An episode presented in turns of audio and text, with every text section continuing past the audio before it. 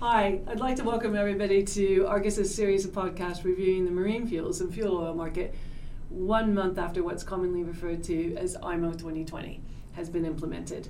I'm Tracy Vowel, and I will be hosting the full series of three podcasts focusing initially on each separate trading region of Asia Pacific, uh, Europe, and the Americas. Uh, I have with me today Enes, Argus's senior reporter for Argus European Products Report. So what I want to do is just review this regulation, I'm commonly referred to as IMO 2020. What it does is it limits the sulfur content in fuel that can be used in ocean-going vessels to 0.5% sulfur. Ship owners do have the option to use fuel with a higher sulfur content um, as long as they scrub the exhaust gas to levels equal to or lower than the equivalent of 0.5% bunker fuel. Enes, I'm just wondering, can you tell me, you know, there was a lot of um, discussion about how the market was going to cope with this implementation of the sulfur cap. Have you seen any major market disruptions due to this uh, implementation?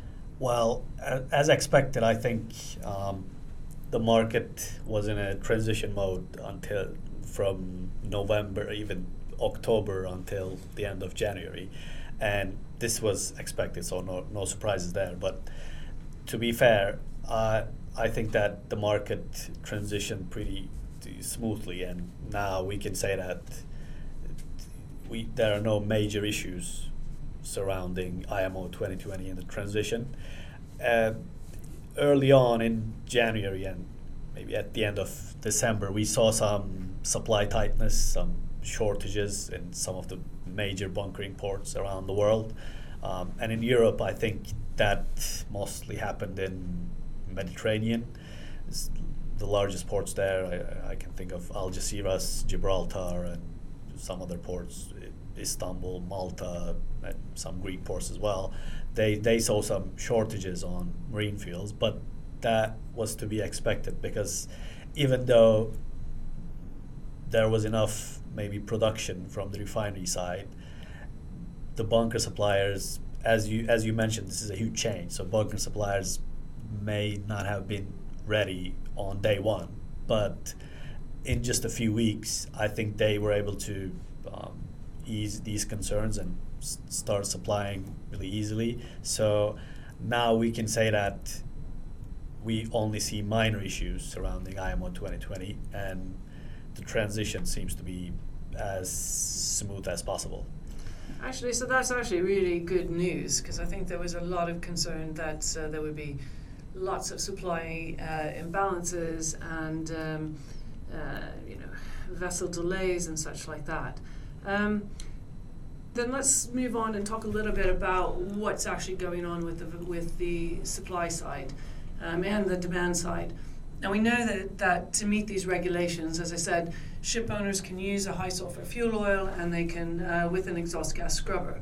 But they also, if they are using IMO compliant fuel, they can typically utilize what we would call a clean fuel, uh, which would be a marine gas oil type fuel, and a dirty fuel. So it kind of means when you hold up two vials of the samples, one's clearer and one's actually dark and dirty. Um, we've heard a lot of discussion uh, among the ship owners and among the suppliers around this, and um, uh, trying to estimate what, who's going to use what and how much demand. And I just wondered, have you seen a preference for one type of fuel oil over another? Yeah, absolutely. I mean, I can easily say that what we now call very low sulfur fuel oil, that is 0.5% fuel oil, and that has been the primary marine fuel early on in this transition. It's, it's been the, even even in November, VLSFO became the primary marine fuel in some of the major bunkering ports, and that absolutely continued in December and January, and I, I believe it still continues today. So early indications on s- some numbers I can share and are like from Amsterdam, Rotterdam, and Antwerp, which is the largest bunkering port in Northwest Europe. I, I can say that nearly 80% of the vessels bunkering there are now using VLSFO, so 0.5% sulfur fuel oil. And that seems to be the case in other European ports as well. Some vessels are definitely using marine gas oil or so-called MGO, but that usage seems to be limited so far. And this, I must say that this was really unexpected because um, all the reports, all the forecasts have been pointing to a larger share of marine gas oil usage for for as a marine fuel in 2020, but so far that hasn't been the case. Has this had an effect on pricing? Definitely, definitely. I mean, the, so on the fuel oil side, VLSFO prices have shot up quite sharply early on and even at the end of December as expected because demand was picking up every day. And we saw really sharp increases on VLSFO prices. So, I mean, it obviously changes from port to port, but mm. on the delivered marine fuel side, we even saw prices higher than marine gas oil, which was, which I think never happened before, unless there was severe shortages in one of the products in some ports. So, for a few weeks, we saw really high prices on VLSFO, and they held about MGO, and but after that, when transition uh, worked its way and the supply tightness eased at most ports, then the prices came down. Now it's maybe we can even say that it's more it's more of a healthy market in terms of pricing. That so we see VLSFO prices below MGO, but still not not that below uh, MGO because because of different parameters on the gas oil market because the, there's really low demand in the gas oil market right now in Europe, and as the MGO uptake has been really low for uh, as a marine fuel, that that's also causing the especially the futures prices to come mm-hmm. down. So now so the spread spread yeah. between VLSFO and MGO is quite tight, and I guess we can talk uh, more about this. But then, if the spread is too narrow, some ship owners may say, "Well, MGO is more of a tested product, and I'll go with that," and that mm-hmm. would mean obviously more more demand for MGO. But that's that still remains to be seen.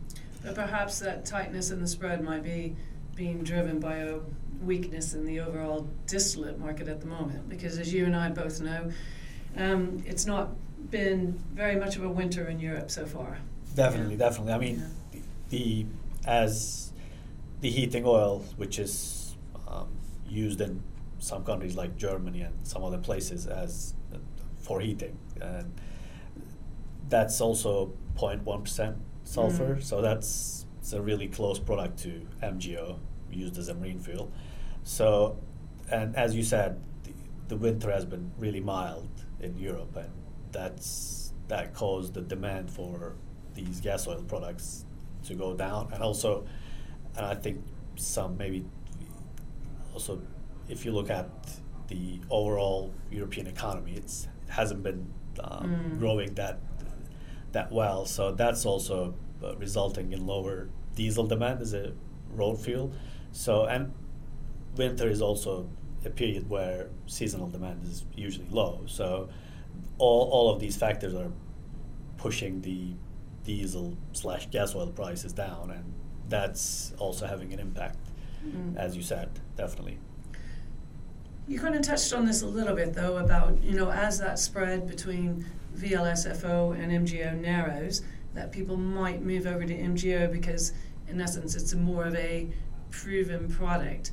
So I think this moves on to a point about people talking about um, different blends of VLSFO, different uh, qualities of VLSFO. H- have you seen, um, just anecdotally, um, in the market, any problems with uh, VLSFO blends, any problems managing these blends, or any type of price signals that might um, price signals that might be being given for different types of blends. So, say something about a low viscosity or a high viscosity, low density, high density.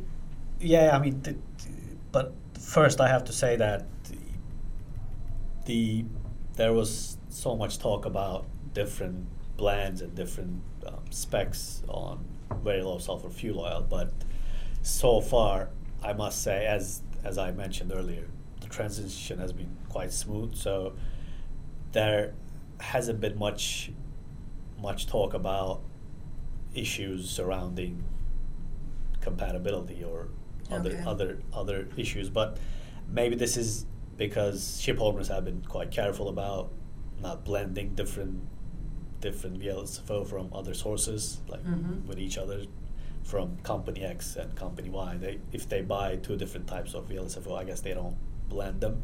So that seems to be the case, and we haven't seen major issues in Europe on VLSFO compatibility.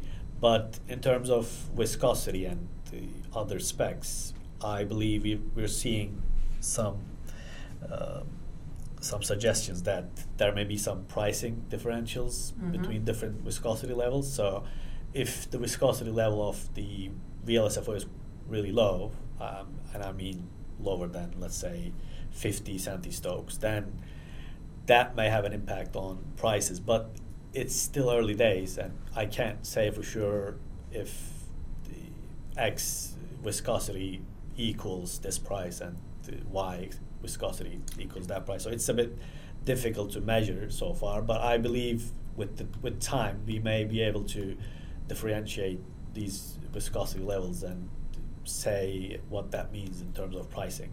But so far, there there's been some inter- instances where ship owners um, sort of complained about low viscosity uh, marine fuels, but um, so far we haven't heard major events regarding this. Okay. Uh, That's that's encouraging. That's actually encouraging for the market. Um, you know, just just a final just a final wrap. Would you say that around the VLSFO market that pricing trends are starting to emerge and um, prices are becoming clearer?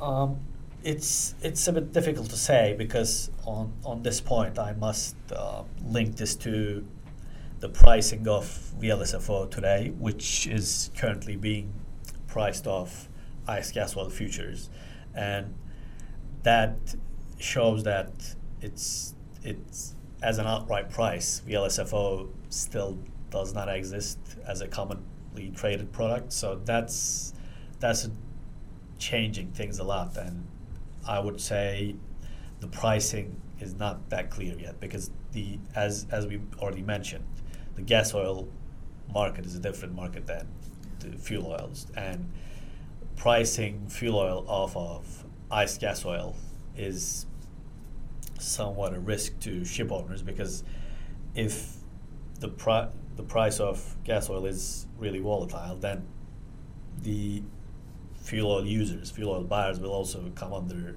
uh, it will be exposed to some risks because of this.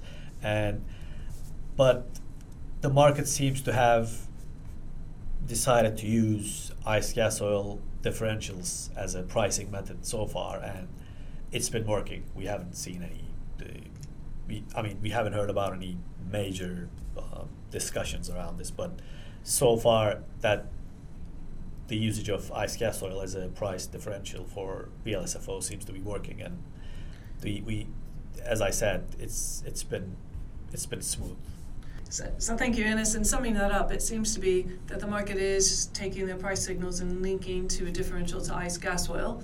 Um, but in the future, particularly as ship owners become more comfortable with what's on the market, that this may move to an outright price because the gas oil market has slightly different economic drivers than the bunker fuel market. Um, just like to remind everybody that Argus publishes a global portfolio of IMO compliant fuel price assessments where we cover the world's most important bunker and trading hubs. You can find these real time pricing for marine fuels and fuel oil, as well as pertinent market news and analysis, in our Argus reports. More information can be found at argusmedia.com forward slash IMO 2020.